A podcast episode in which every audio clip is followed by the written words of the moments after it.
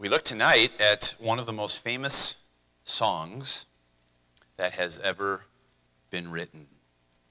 I'm referring to what is called the Magnificat, a song written 2,000 years ago or so. One that is so well known, it just simply goes by its title in Latin.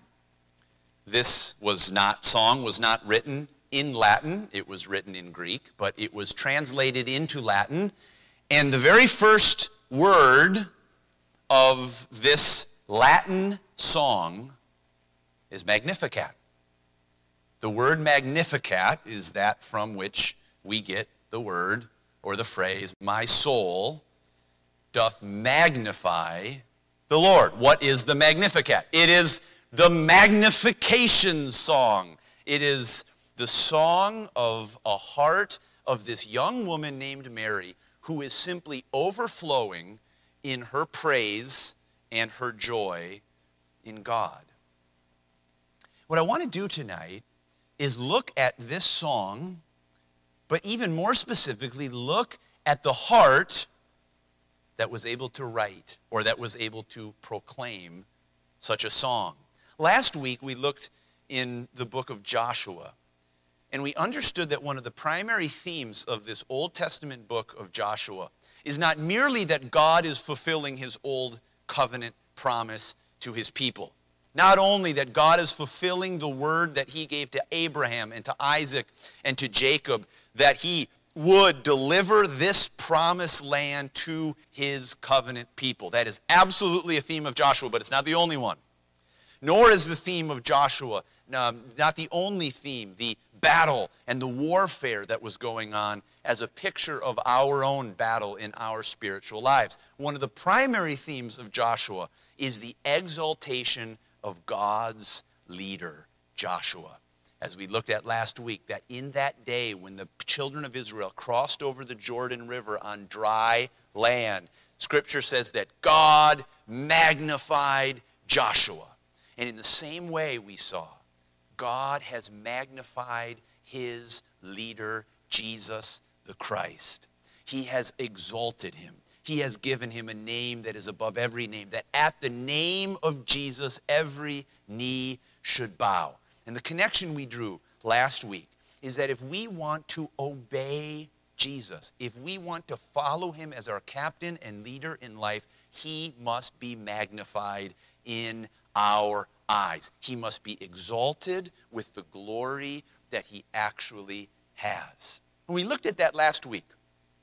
Now, this week, I want to bring in the example of someone whose soul was magnifying the Lord, exalting him. The idea of this word, magnifying, is the idea in the original Greek of blowing up, of making bigger, of looking at your Adobe PDF screen and clicking, I want to go from 50% magnification to 75% to 100%. I am going to blow this up. And so the picture here that Mary is communicating is she is saying, My soul is blowing up, is exalting God so that he appears bigger in my vision than he did before.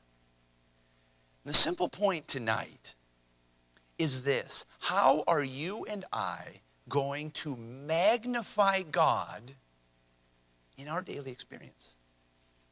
How is God going to be bigger in your vision tomorrow than he was today?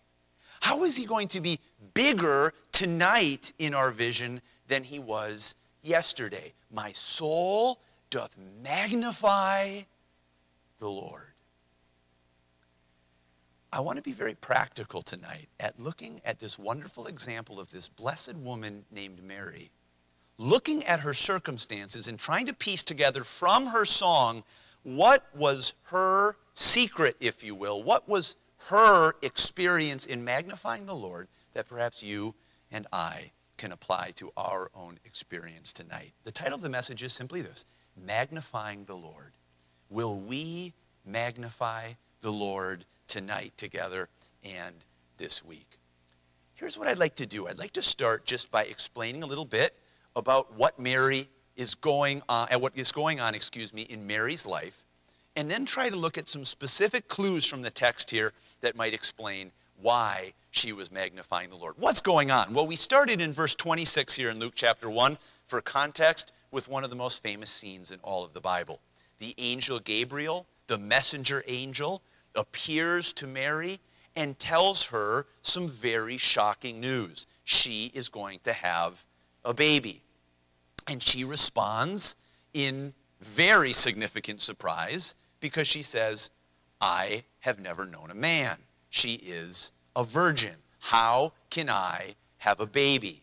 And as he explains to her, the power of, of God will come upon you. He's what he says in verse 35 The Holy Ghost shall come upon thee, and the power of the highest shall overshadow thee.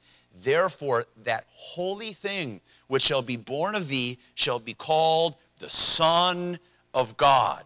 So there was going to be a miraculous divine element in implanting this child in her womb. This child would be full, as, as, as the old creed puts it, very God of very God and very man of very man.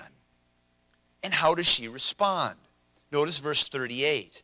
And Mary said, Behold, the handmaid, literally the servant, the female slave. That's what she is identifying herself as. The handmaid of the Lord, be it unto me according to thy word. Do whatever you say to me. Her posture is of submission. Now we see in verse 39 Mary arose in those days and went into the hill country with haste. Now there would be a reason that she would do this. She was now pregnant. And she was pregnant as an unmarried woman. Unlike in our country today and in our culture, when that has ceased to be scandalous, in Jesus' day, that would have been remarkably scandalous. It's no surprise that she would have made a beeline away from home, away from her neighborhood, to, if you will, allow some of the shock to subside. She goes into a city of Judah and enters into the house of Zacharias and salutes or greets Elizabeth. Now, Elizabeth, as you know, is also pregnant. She, unlike Mary, is not a young virgin. She is an older woman who is barren. She is not able to have a child through the natural means. And you know from the first part of this chapter, likely, that God has appeared to Zacharias. He has said to Zacharias that you will have a son, you will call his name John. And so what happens to Zacharias? Zacharias doesn't believe. He doesn't have that submissive faith that Mary does. And God says, You will not speak until you have a child. So I want you to imagine this Mary comes to Elizabeth's house. It's a quiet house. Not a lot is being said in that house. And so Mary and Zacharias get some really nice girl time, okay? They, they don't have to get interrupted by husband. He's not speaking. He's over there in the corner somewhere. He's quiet. He's silent. I know, ladies, that's what you've been hoping for for a long time. Just some quiet lady time without the interruption of us husbands. Yes, I know this was exactly what is going on. We see here then in verse number 42 that Elizabeth is filled with the Holy Spirit. She has this spiritual word for Mary herself. She said, Blessed art thou among women, and blessed is the fruit of thy womb. And whence is this to me, that the mother of my Lord should come to me? For lo, as soon as the voice of thy salutation, of your greeting sounded in my ears, the babe leaped in my womb for joy a reaction of John the Baptist in her womb. Verse 45 And blessed is she that believed, for there shall be a performance of those things which were told her from the Lord. And Mary said, My soul doth magnify the Lord, and my spirit hath rejoiced in God my Savior. First thing that we're going to look at here tonight is, the, is a connection that I want to draw for you that I believe the text draws for us. How did Mary magnify the Lord? How did she exalt him? How did she blow him up in her perception? The first thing was this connection it was that she rejoiced in God. She magnified God Because she rejoiced in God. Well, you see with me here in verse 46. And Mary said, My soul doth magnify the Lord, and my spirit hath rejoiced in God my Savior. Her magnifying the Lord was connected indelibly to her rejoicing in the Lord. And I just want to pause and note how simple this is. This connection is everywhere around us. Take the business world. The next time you come across an advertisement for any kind of commercial good, ask how many people in that advertisement are using the product being advertised with a frown on their face. Looking like, this is terrible that I am sitting in this above ground pool. We are having no fun whatsoever. Of course not. The very nature of advertising is to present to you that the product is causing people to rejoice, to be happy, to have fun. This is the advertising magic. It is, these people are having fun. You will have fun too if you use our product. And this is just simply the case in anything. If you, as a spouse, wanted to magnify the virtues of your spouse to others, my husband, my wife, is a wonderful spouse. How good a job would it be if every time you were speaking about your spouse, you were complaining? Man, this person is not doing, I, I can never say, they never seem to do it right. I'm miserable. I'm not having a good time in your marriage. How much would you be magnifying the glories, the beauties of your spouse? Not at all. Now, what about if you're, every time you spoke of your spouse to other people, you were communicating your joy, your contentment, your happiness, the blessing of God in your spouse. How do you think other people would think of your spouse? They'd probably say, Well, you got a good one. If you're so happy in this person, there must be something right about your marriage. My soul magnifies what I rejoice in. And that connection is true across every area of life, and it is true of God. If you magnify God, you will rejoice in him. You cannot separate those two things. One of John Piper, as you know here in Minneapolis, one of his greatest contributions to the, to the Christian church in our age is simply the phrase God is most glorified in us when we are most satisfied in him. And there's absolutely truth in what he says. God is most glorified in us. He is most exalted. He is most magnified when we are most satisfied in Him, when we rejoice and delight in Him. So let's draw that connection for ourselves today. Do you want to glorify God? Do you want to magnify Him? Then you cannot have that without rejoicing in Him without being happy in Him, without delighting in who He is for you. It's an interesting thing here, the connection that Mary is bringing out here in her exaltation in God. Because her spirit, her soul, had clearly been steeped in the Old Testament of our Bibles. This song, I won't take you there, but you can look it up on your own. Compare Mary's song, the Magnificat, to, to Hannah's song, in the Old Testament, in 1 Samuel chapter 2. It's actually, there's some real similarities. This is how Hannah's song begins. And Hannah prayed and said, My heart rejoices in the Lord. My horn is exalted in the Lord. My mouth is enlarged over mine enemies because I rejoice in thy salvation. There is none holy as the Lord, for there is none beside thee, neither is there any rock like our God. This is Mary, an overflowing heart in joy that is now magnifying, exalting, glorifying the Lord. And Mary's song has glorified and magnified the Lord for millions who have opened this book to Luke chapter 1 and seen what God had done for her. Just one practical thought for you. How do you make your soul happy in the Lord? How do you make your soul rejoicing in God? This is a wonderful um, piece that I came across um, from George Mueller. Many of you know George Mueller as the great prayer warrior, the man who ran orphanages in England and had just miraculous answers to prayer seemingly happening all the time. What you may not know about George Mueller is about his devotional habit. Listen to what George Mueller said. He said, I saw more clearly than ever that the first great and primary business to which I, taught, I ought to attend every day was to have my soul happy in the Lord. The first thing he worried about every day was whether his soul was happy in the Lord. Listen to what he went on to say.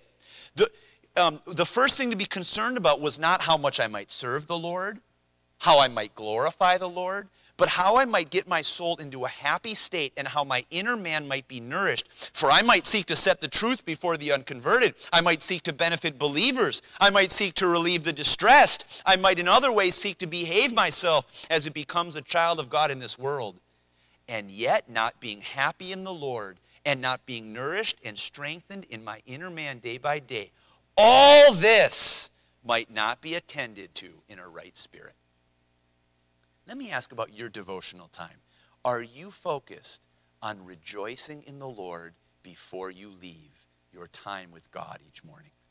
Are you focused on being happy and contented in Him and who He is for you if you if before you leave your house for the day? Do you want to magnify the Lord this week? Then you better be happy in Him. You better be rejoicing in Him and what He has done for you. So that's the first connection we draw. She was magnifying the Lord, and it was connected to her rejoicing in God, her Savior. The second thing that we're going to look at here is what I'm going to call the conviction. The conviction. Notice here in verse 47, after she says, And my spirit hath rejoiced in God my Savior, she said, For he hath regarded or, or looked upon the low estate, literally the humble estate of his handmaiden. For behold, from henceforth all generations shall call me blessed. For he that is mighty hath done to me great things, and holy is his name. I want to just bring out one tension here. Did it occur to you that while Mary was speaking the Magnificat, she had really not received the full blessing from God. You say, what do you mean by that? I mean this. God's plan for Mary did not immediately involve what appeared to be blessing. It came with what appeared to be difficulty, trouble. Do you know what difficulty was in first century Judah? Get pregnant out of wedlock. That's difficulty. Do you know what's difficulty in first century Judea?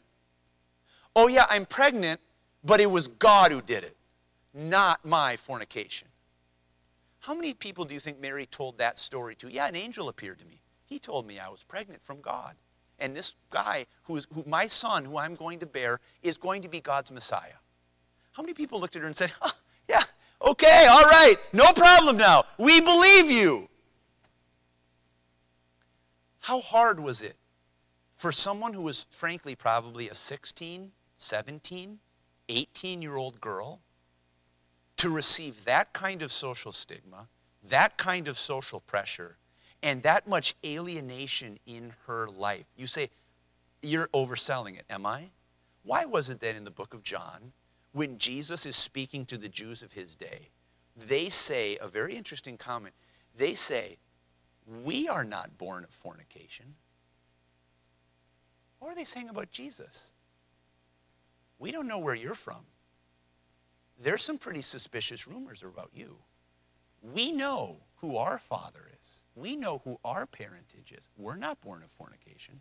What do you think Mary received in her life? When she is going to Elizabeth's house, she has received the news that she is pregnant. Had she started experiencing yet? We don't know. It depends how quickly she went to Elizabeth's house. She may not have even been experiencing any of the physical symptoms of pregnancy yet. And yet, she was looking ahead. If she was indeed pregnant, she was looking ahead to social stigma and rejection and isolation from her community. And she said, My soul is rejoicing in God, my Savior. Stop and think about that for a little bit. She wasn't fast forwarding generations ahead to see Jesus as the exalted one. She wasn't fast forwarding ahead to the time when she said, From henceforth, all generations shall call me blessed. She was living in the moment, and all from a human perspective that she could look forward to was difficulty in the short term, not blessing. And still, in that moment, she said, My soul rejoices in God my Savior. What explains that? If we get down to the, to, to the nub of what explains that, we're going to learn how you and I can rejoice. Because, friends, let's be honest. What keeps us from rejoicing in God? Our present circumstances, isn't it? Life is hard. Relationships are hard. Our marriages are hard. Our family lives are difficult. Work is stressful. Things don't go well. We want more money in the bank account than we have right now. Our retirement accounts are feeling a little bit stressed. Life is hard. And we're so burdened by it that we can't stop and rejoice in the Lord. And now, friends, look at Mary. Look at how Mary had it. You say, what were Mary's earthly circumstances? Well, we get an idea from, from this passage when she says, he hath put down the mighty from their seats and exalted them of low degree. What was her? One of low degree. He hath filled the hungry with good things. Who's that? Her. She goes on to talk about the poor, the poor that are there as well. The rich he has sent empty away, in contrast to the hungry and poor like she was. What's the point? This was a woman who was facing difficulty, and in the midst of it, she could rejoice. Now, that's one point that I want to make. That's one tension. But look what also she says. Will you notice again with me? Verse 49 For he that is mighty hath done to me great things. What was in contrast to her present difficulty? Her conviction that God had done great things to her. You say, even things she hadn't seen yet? Yeah, even things she hadn't seen yet. Even things that she only could hope for. Now let's get this straight. True rejoicing in God is not dependent on your present circumstances or mine. It is not dependent on difficulties in the present, no matter how alienating and isolating and distressing, like Mary's. Rejoicing in God is about the conviction that God has done good things for me, even if I can't see them. And I've said this, and I'll continue saying it over and over and over again. I, I've been teaching my children what is faith. Faith is seeing what you cannot see.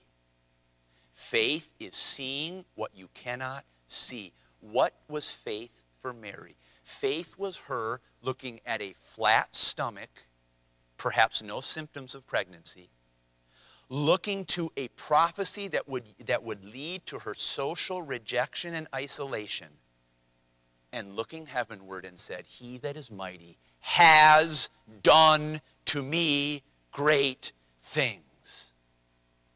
Do you remember what Elizabeth said about her in verse 45? And blessed is she that believed. Blessed is she that believed, for there shall be a performance of those things which are told which were told her from the Lord. You know what is necessary to magnifying God? It's not just being happy in God, it is being hopeful in God. You want to be happy in God? You want to be you want to be magnifying God? Be happy in God. Be happy in God in no matter your present circumstances by being hopeful in God. This is the message of Psalm 42. You remember the psalmist in great distress in Psalm 42. He's saying, he's, he's preaching a sermon to himself. He's saying, Why art thou cast down, O my soul? And why art thou disquieted within me? I'm feeling distressed. I'm feeling uncomfortable. I'm feeling, I'm feeling distressed. And what does he say? Hope in God. Hope in God, for I shall yet praise him. Hope in God. Here's the simple practical point for all of us. Every single one of us is going through difficulty right now in different ways. You have your own distresses in a way that are different from mine and they're different from everyone else's. The only way that you and I will rejoice in the midst of distress and difficulty is when we exercise hope in God in what we don't see. It is when we exercise the faith that Mary had to say, I know what God has done for me, even when I don't and can't feel it. It is the eye of faith to look to what God has promised and bank even my present feelings that it will come to pass. Mary was convinced in what God had done. And in that faith, she could look at the present distress in front of her and say, My soul doth magnify the Lord, and my spirit has rejoiced in God, my Savior. First of all, the connection. Do you want to magnify God? You're going to need to learn to be happy in God. Secondly, a conviction. Do you want to be happy in God? You're going to need to learn how to be hopeful in God, even when you don't see it now. Third, Mary's concern. Mary's concern. How are we going to be hopeful in God no matter our distress that is in front of us now? I want to suggest, finally, that you and I must be humble in God. We must be humble in God. Listen to what Mary says again. She says in verse 47 my excuse me verse 46 my soul doth magnify the lord and my spirit hath rejoiced in god my savior for he hath regarded the low or the humble estate of his handmaiden. For behold from henceforth all generations shall call me blessed for he that is mighty hath done to me great things and holy is his name what I think so hinders us from being hopeful in God and ultimately being happy in God is because we are not humble in God. Because we do not see ourselves like Mary does as being someone truly of a humble estate. Let me try to explain it to you like this. If you have ever experienced a child who was spoiled, what picture comes to your mind of a spoiled child? The word that might come to mind would be entitled. Have you ever dealt with someone who is entitled? What is, what is the primary characteristic of someone who is entitled? They get stuff that's good, and they think they deserve it.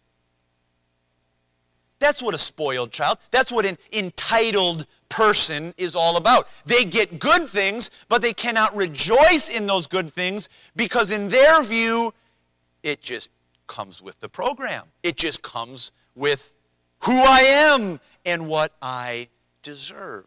Now, notice the entitled person cannot truly ultimately be happy because what they are receiving is rooted not in what they have been given graciously, it is only in what they deserve. And so there always is something beyond. There's always another thing that they deserve, another thing to which they're entitled. And they can never sit back in the contentment of saying, I have received more than I deserve, and it is enough. Do you know what is absolutely central to our joy in God? Is our clear sense that I do not deserve anything good from Him by my merit. that the grace of God in which we stand is the one who, like a beggar, has our hand out to him and says, You alone have provided the good to which I receive today. How else could the Apostle Paul say these words? Having food and raiment or clothing, let us be content. How can a person be content when he or she has nothing more than food and clothing? How could it be that the Apostle Paul, locked up in a Philippian jail, being beaten savagely, at midnight is singing praises joyfully to God with his fellow prisoner Silas? How can it be that Jesus the Christ, in Hebrews chapter 12, it is said of him, who for the joy that was set before him, the joy that was set before him, endured the cross, despising the shame. How? It is because for that person, for the person whose life is devoted to humble submission, to humble obedience, there is not the entitlement that says, Yes, thank you, God, it's exactly what I deserved. But it's the one for whom the blessings of God are simply seen as the products of unmerited favor, of undeserved grace, which allows us to rejoice happily in God for what He has given and for what He has not given. What Mary said was simply this I'm a handmaiden of low degree, of low estate. God has condescended to give me one of the greatest privileges that ever any human being has ever received. And yes, with it will come difficulty and challenge and trouble. But you know, that's what He has provided. And I can sit humbly in what He has put before me. Psalm chapter 34 is another Old Testament passage that comes, that, that connects very closely to this song of Mary. It must have been a song that Mary was well familiar with. Listen to how Psalm 34 begins. David says, I will bless the Lord at all times. His praise shall continually be in my mouth. My soul shall make her boast in the Lord. The humble shall hear thereof and be glad. The humble, the humble are the one who hear other people blessing the Lord and say, Yup, I'm going to be glad with you. It is the humble who can rejoice in the Lord. And verse 3 of Psalm 34 says, Oh, magnify the Lord with me, and let us exalt his name together. Friends, what was the overwhelming characteristic of Mary's Magnificat? There were two things humble faith. Humble faith. Do you want to rejoice in God this week, you and I are going to need to learn to walk in humble faith that doesn't think much about myself and accepts the blessings that He has given me, even the ones I can't yet see, with simple conviction and clarity about what He's done.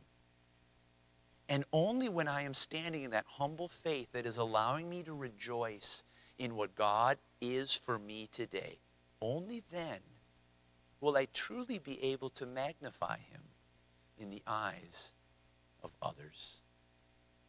One more example as we close. Perhaps sometime this year, for you or at some point in the past, something came in for you from your employer. It was a notice that you got a bonus. Maybe that bonus was of specific size. Maybe it had three digits. Maybe it had four. Maybe it even had five. Maybe you got a letter or an email saying you've qualified for this bonus. Do you know something? When you got that bonus letter from your employer, you probably started rejoicing.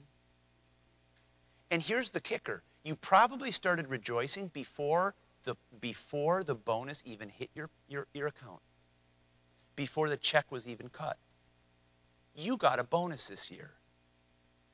Now, why were you able to rejoice in that bonus, that bonus letter before you even got the bonus check? It's because you trusted your employer that your employer would follow through. And if your employer said you got a bonus, a check would be coming. Now, why do you rejoice in that? But you don't rejoice in the email you get from the Nigerian prince telling you that you have $3 million in an account that's just waiting for you if you just respond. Why don't you rejoice in that one? It's because you don't trust the Nigerian prince. You trust your boss. And in the same way, friends, if you and I want to rejoice in the Lord, and if you and I want to magnify him this week, no matter what your circumstances are, no matter what difficulties and distresses you and I are facing this week, you're going to go back, if you will, to the bonus letter. And you're going to read it. And you're going to say, God tells me I've been blessed with all blessings in heavenly places in Christ, whether I realize it or not, whether I fully experience it or feel it this week or not.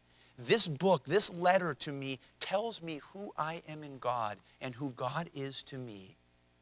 And friends, when you take that letter and you stand on it in humble faith, this week you might be able to say with Mary, My soul doth magnify the Lord, and my spirit rejoices in God my Savior.